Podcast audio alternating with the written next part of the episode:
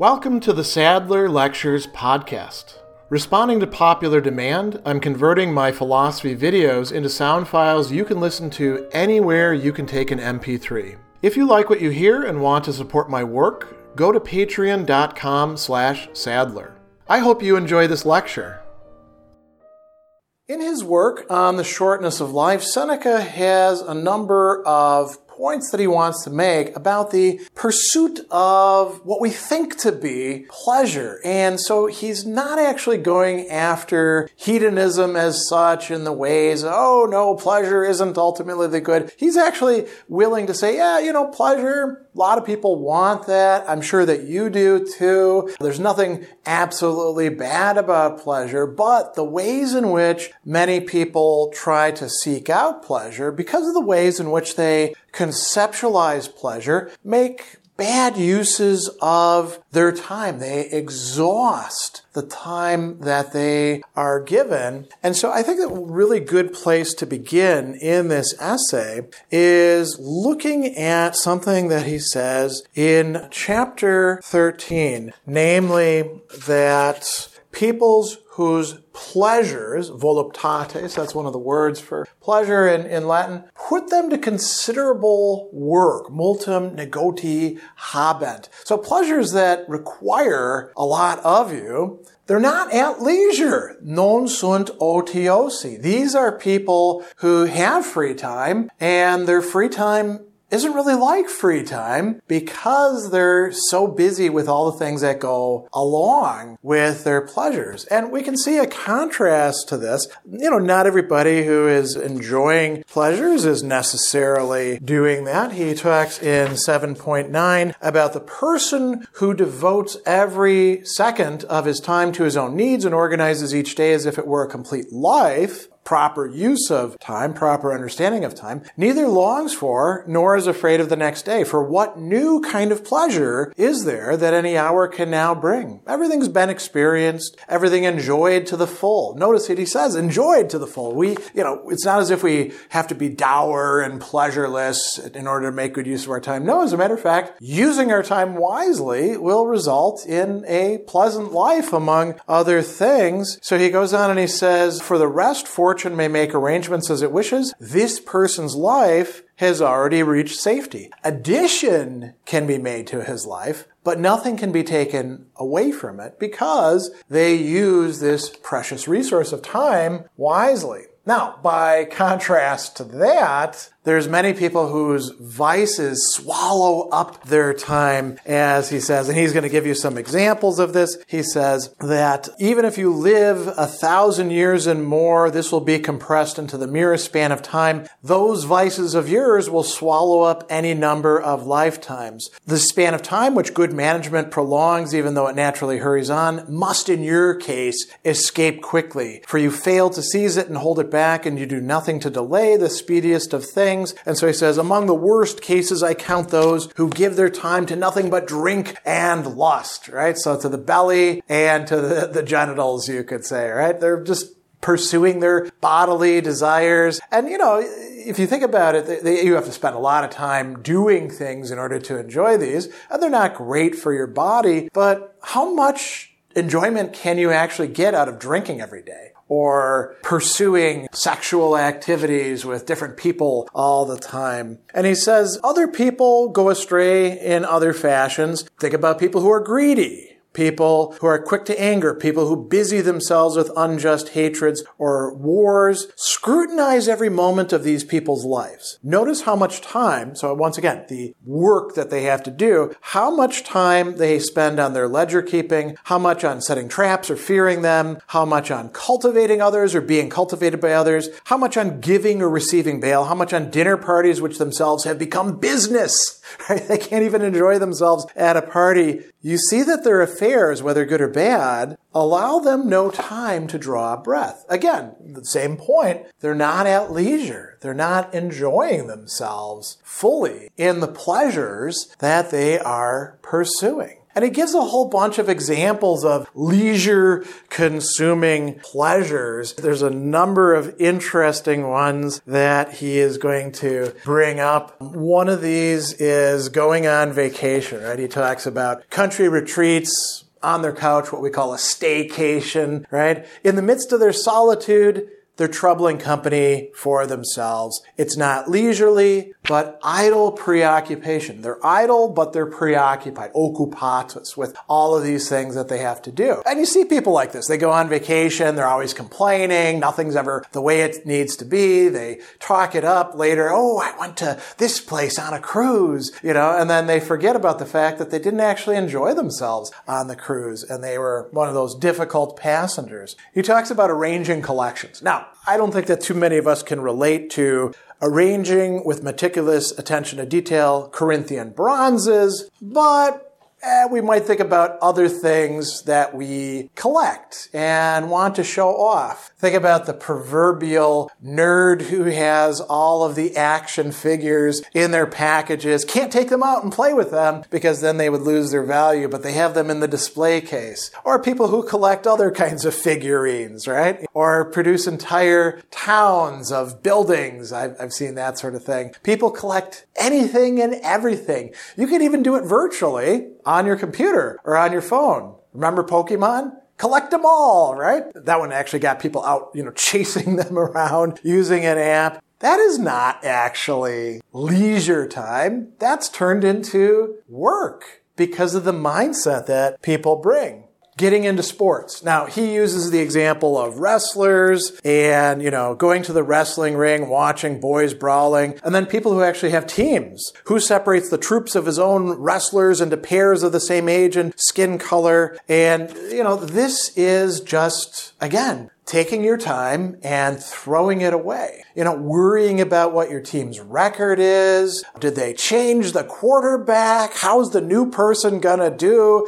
All of these things that people obsess about when it comes to sports, or even things that aren't truly sports, but are leisured occupations like golf, for example. People can just get obsessive about this sort of thing, and it's really not worth it unless you can just enjoy it and don't worry about all of these myriad details.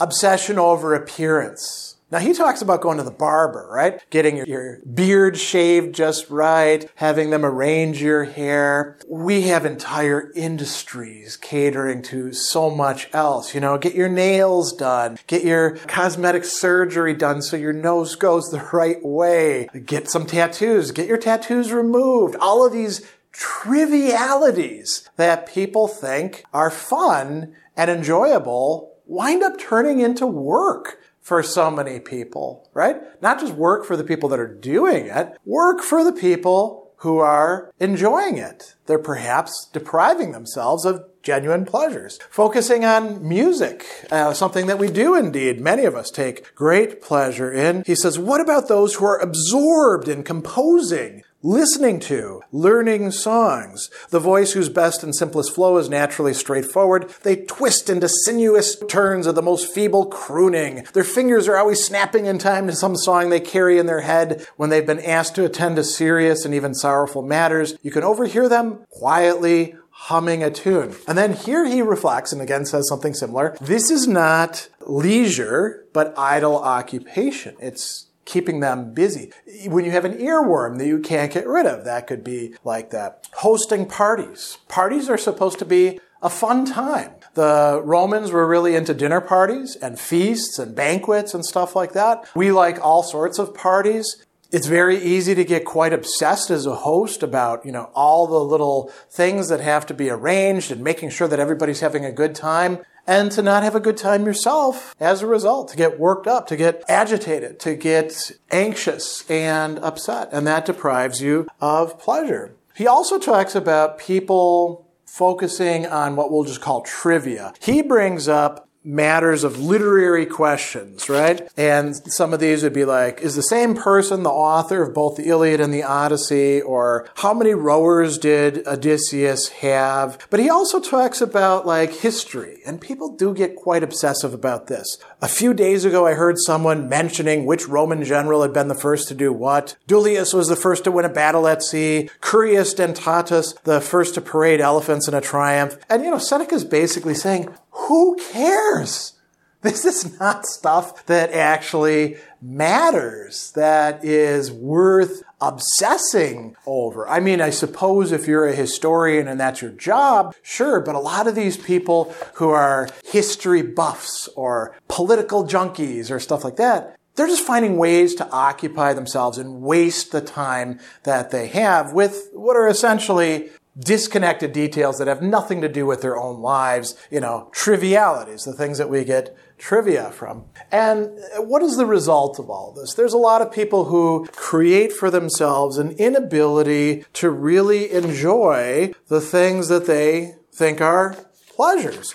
So, you know, he talks in chapter 16 about people who've been waiting for this great thing to happen. And then he says the time of actual enjoyment is short and fleeting. It's made far shorter by their own fault. They desert one pleasure for another and cannot persist steadily in any one desire. Their days aren't long, but are hateful. Yet on the other hand, how short seem the nights that they spend cavorting with, say, prostitutes or drinking, right? So there's a lot of people who they work them, oh, this is going to be so great when I go to this concert. And the concert's over, and you spend most of your time getting there, hanging out in the parking lot, walking in lines. The band plays for an hour and a half. Now you get to get out to your car, get through these long lines of traffic. Was it worth it for the experience that you had? Was it really that pleasant? Was it what you built it up to be? Same thing with, you know, oh, I'm going to go out on a date with this person and they're so incredibly attractive and we're going to like hit it off and then we're going to go get a hotel room and get it on and it's just going to be amazing. And no, it's probably not going to turn out like that.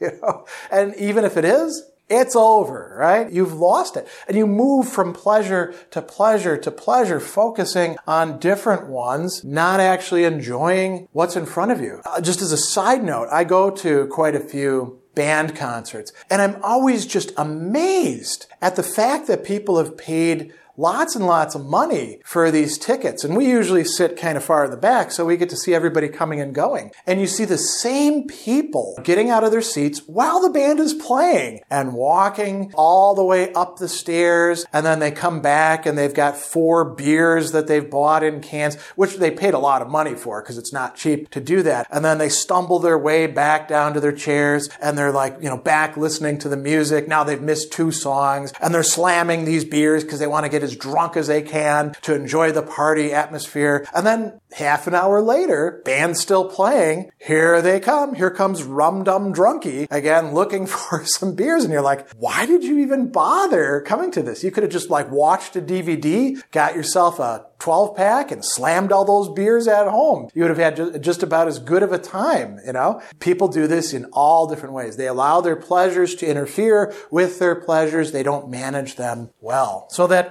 creates an inability to enjoy. Other inabilities are created by being anxious and disturbed. He says, the very moment when people are rejoicing, the agitated thought steals in on them. How long will this last? How long will I get to experience this pleasure that I was seeking this entire time? That ruins the pleasure. He says, it is this feeling that has caused kings to weep over their own power. The extent of their prosperity gave them no pleasure, but the prospect of its eventual end terrified them. Why is this the case? Seneca tells us. He says they don't rest on stable causes, but they are disrupted as frivolously as they are produced these people are wretched because they're subjecting themselves to fortune, to randomness, to the way the world works, which means that sometimes you're up, Sometimes you're down, right? He says, the greatest blessings cause anxiety. Fortune is no less wisely trusted than when at its most advantageous. To maintain prosperity, we need fresh prosperity. And other prayers are to be offered instead of those that have already turned out well. Everything that comes our way by chance is unsteady. The higher our fortunes rise, the more susceptible they are to falling. But what must inevitably collapse gives no one pleasure. So the life of those who acquire through hard work what they must work harder to possess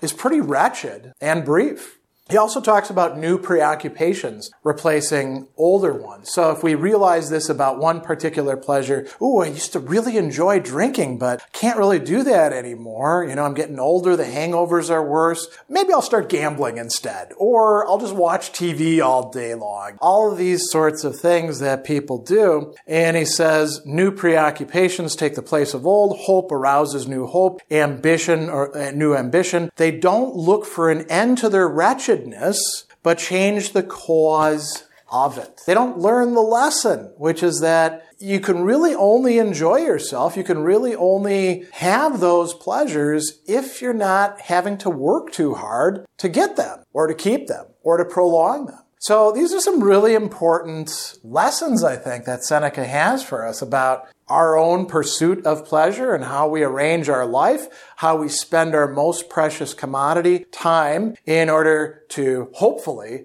attain them. Sometimes not even managing to do that when we arrive at the point where we're supposed to be enjoying our pleasures. So this allows us to place the pursuit of pleasure into proper perspective. Special thanks to all of my Patreon supporters for making this podcast possible. You can find me on Twitter at Philosopher70, on YouTube at the Gregory B. Sadler channel, and on Facebook on the Gregory B. Sadler page. Once again, to support my work, go to patreon.com slash sadler. Above all, keep studying these great philosophical works.